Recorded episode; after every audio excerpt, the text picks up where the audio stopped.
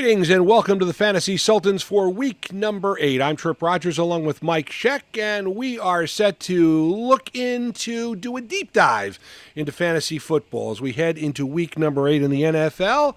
Mr. Michael, how are we doing? I'm doing well, and we're getting ready for Halloween, so I want to say it was a scary and frightful week in the NFL, where we saw one quarterback being bench due to poor play, another being knocked out due, a, due to a knee injury, and on top of it, you had one that got concussed with a shocking blowout. And that was just a few of the highlights. And can we say, Tripp, that the Bengals are for real? I mean, can we say it that they're for real? Because right now, they're the number one team in the AFC, and the dynamic duo of Joe Burrow and Ja'Marr Chase continue to make defenses pay for it. Halloween's coming, orange and black. Huh? Huh? Yeah, there you go. Meanwhile, it took a little over the third of the season, but the Patriots are finally coming together here now, two years removed from Brady, seven games into the Mac Jones experience, and New England is gaining momentum. Now, last week's 54 to 13 victory against the Jets well, we we don't know what to make of that because Jets. it is. I was it's just going to say it is the Jets, but Hunter Henry scored a touchdown in his fourth consecutive game, and he's the first tight end to do so since Rob Gronkowski. So good Rob things. Who? Yeah, yeah. well, Rob Rib. That's what that's what we'll call him, Rob Rib. and some NFL offenses went trick or treating early last week. You had Titans running back Derrick Henry taking a direct snap, lofting a short touchdown pass to tight end MyCole Pruitt. Mac Jones a swing pass to Kendrick Bourne, who tossed a pass to Nelson Agholor and Daniel Jones on the receiving end of a pass from wide receiver Dante Pettis. What a what a scary week this was. Crazy week.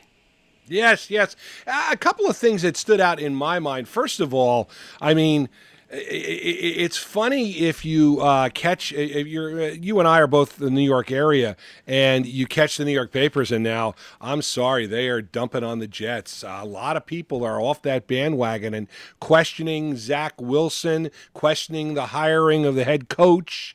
Um, they made a trade for Joe Flacco. Uh, they've brought in a veteran quarterback, and a lot of people are saying, well, why didn't you do that sooner? That was something they thought the team needed because obviously when Wilson went out, that was not the answer.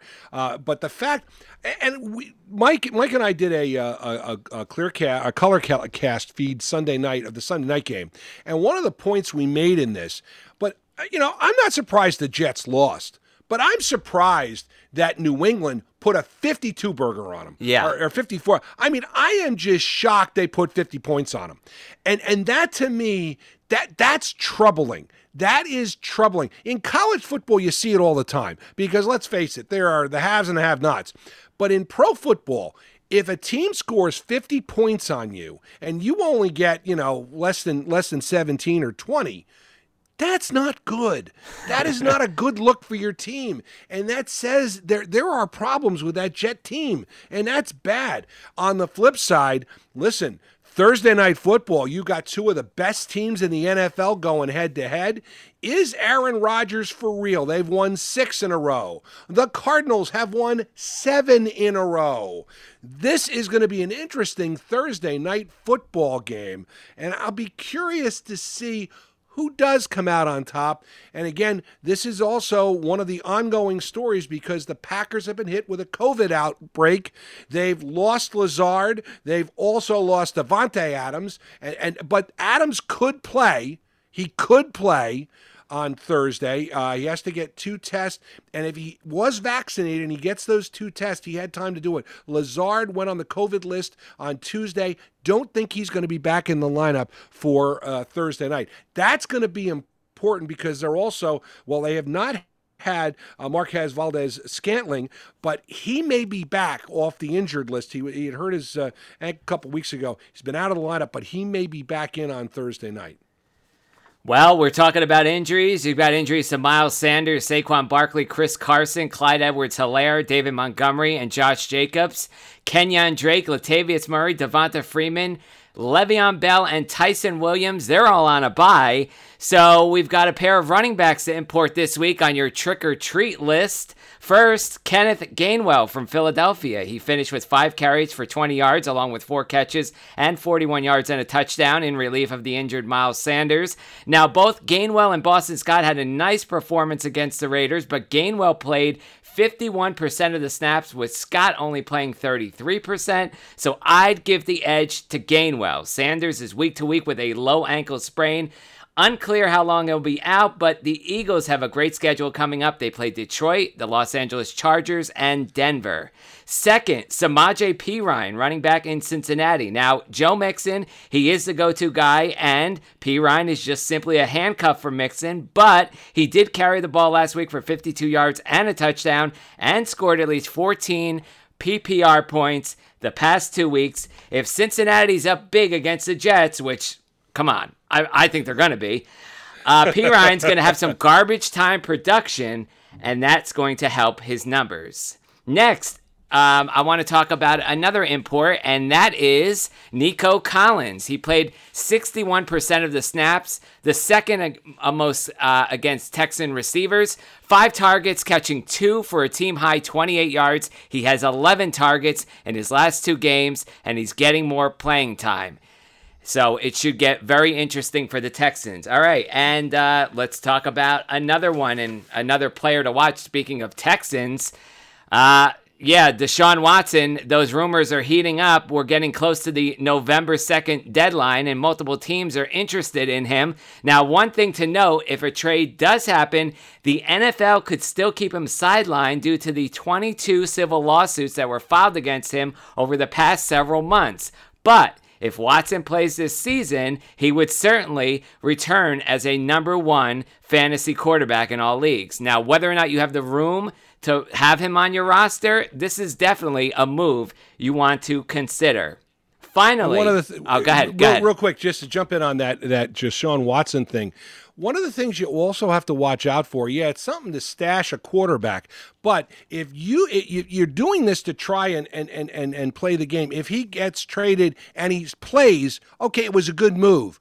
If he gets traded and doesn't play, chances are it's basically uh, you're done for the season. So I don't. I, again, I don't necessarily say you want to trade an able body for a possible body, but uh, again, if you only have one quarterback and your quarterback has a late bye, you might want to make this move. This could pay off dividends when you get to that point of the season because, as you said, Mike, this is this is the, the this is the murky waters. We do not know what the NFL is going to do. They haven't had to do anything because because Houston has not dressed him, not put him on the active roster, so they haven't had to do anything yet.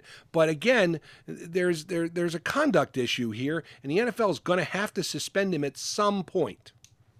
Safe to say he's a risk reward player. Yes, yes. But again, it depends on who he goes to. The rumors are the Panthers and the Dolphins. Again, both teams with quarterback issues.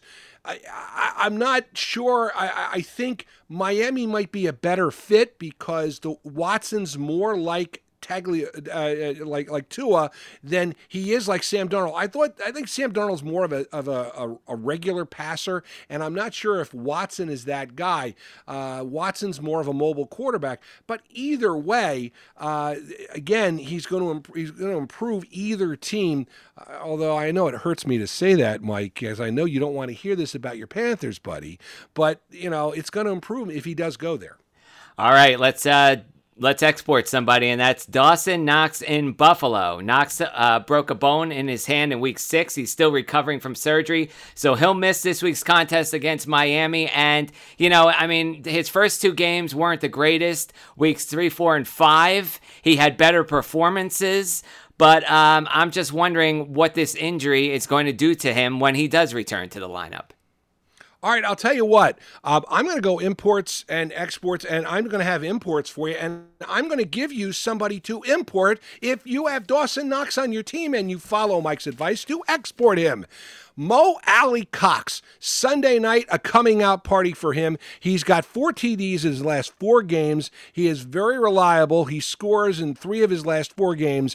And, and despite a lower snap average, 50 to 60%, because Jack Doyle is still uh, the number one tight end in Indianapolis, uh, he continues to have 10 or more fantasy points due to his scoring each week. He's a guy to pick up, and he is available in over 90% of leagues. I'm going to give you another import, and you may be you may be surprised, and you want to see if he is on the waiver wire. Trevor Lawrence, bye week last week may have been dropped by a lot of people who other obviously maybe needed a quarterback eh, eh, because a lot of people had bye issues last week. But this guy is starting to he's starting to feel his oats and he's playing better as of late. His uh, he, he's doing rather well and and as a quarterback, his average he's averaging 19.1 fantasy points in weeks 4 to 6. So, he's got also a good schedule coming up. He plays at Seattle, Buffalo, that's going to be tough. Indianapolis, okay, that's going to be tough. San Francisco, although I, I'm, I'm I wasn't overly in love with San Francisco Sunday night, but uh, they're they're okay. I still think uh, Trevor Lawrence is a guy you want to try and import if you can. Again, if you have quarterback issues. All right, let's go with a running back. Uh, Mike, you were talking about the Philadelphia situation with Gainwell. I'm going to go Boston Scott. Now, he only played four snaps with no carries the first six weeks of the season, but when Miles Sanders went out of the game Sunday, he posted seven carries, 24 yards, one touchdown, and one for five receiving. Now, the thing is, Gainwell is probably going to be the guy who gets added, but Scott is going to have carries if Sanders is out of the lineup. Now, remember, Jordan Howard is still on their practice squad, but I don't think that Jordan Howard is going to be activated by the Eagles at this point. Now, I could be wrong. Boston Scott might be a guy to pick up. And again, he is probably available in over 90% of the leagues. He'd be a good guy to pick up as a running back. And last but not least, Russell Gage for the Atlanta Falcons. He returned to the lineup in week seven after a month layoff because of an ankle injury, instantly stepped into the offense as a number three receiver behind Calvin Ridley and Kyle Pitts. He had six targets for 87, uh, four catches, 87 yards in the Week Seven victory. 64% of the snaps. He was second only to Ridley on the team. Matt Ryan has attempted 35 plus passes in every game, and he's averaging 40 over 40 attempts. He has thrown for over th- for around 300 yards in most of his last five games. Gage going to have some solid PPR value as a third option in that pass-heavy Falcons attack. And Ridley has been off all season, so he could be more active than expected. Again, Russell Gage, wide receiver for Atlanta. Mike, as we head into week number eight, forgot to mention the byes this week, and you mentioned, touch on it real quick. Baltimore Ravens and the Las Vegas Raiders are off this week. We're going to have some heavy byes coming up. And again, you may want to try and work ahead because, uh, again, I'm sure there were so many people. The big storyline of week seven was how many people had issues because you had to get pick up. I mean, I've never seen a week where I've had to pick up more players on more teams because of so many byes. Yeah, and you know what? I think this goes back to the beginning of your draft with uh, preparing for byes. And when you draft, you draft the players, you know, getting depth in that position. Anywhere after round five, all the way up to about round five, 11 or 12, that's where you build your depth on the team. You try to avoid many players with byes, although, you know, in some cases it is not possible. But this is where the success and the bye weeks help you win your league. Oh, yeah. Oh, yeah. Um, that is going to wrap up our Fantasy Sultans for this week. Uh, it is, of course, week number eight in the NFL. You got a question or a comment about our podcast? Hey, feel free to email us. It's fantasysultans at gmail.com. Uh, also, don't forget to join us every week. Our po- podcast is posted at 9 a.m. on Thursdays so we can keep you up to date and get you ready to win your league. For Mike Sheck, I'm Tripp Rogers. We are the Fantasy Sultans. And you are not.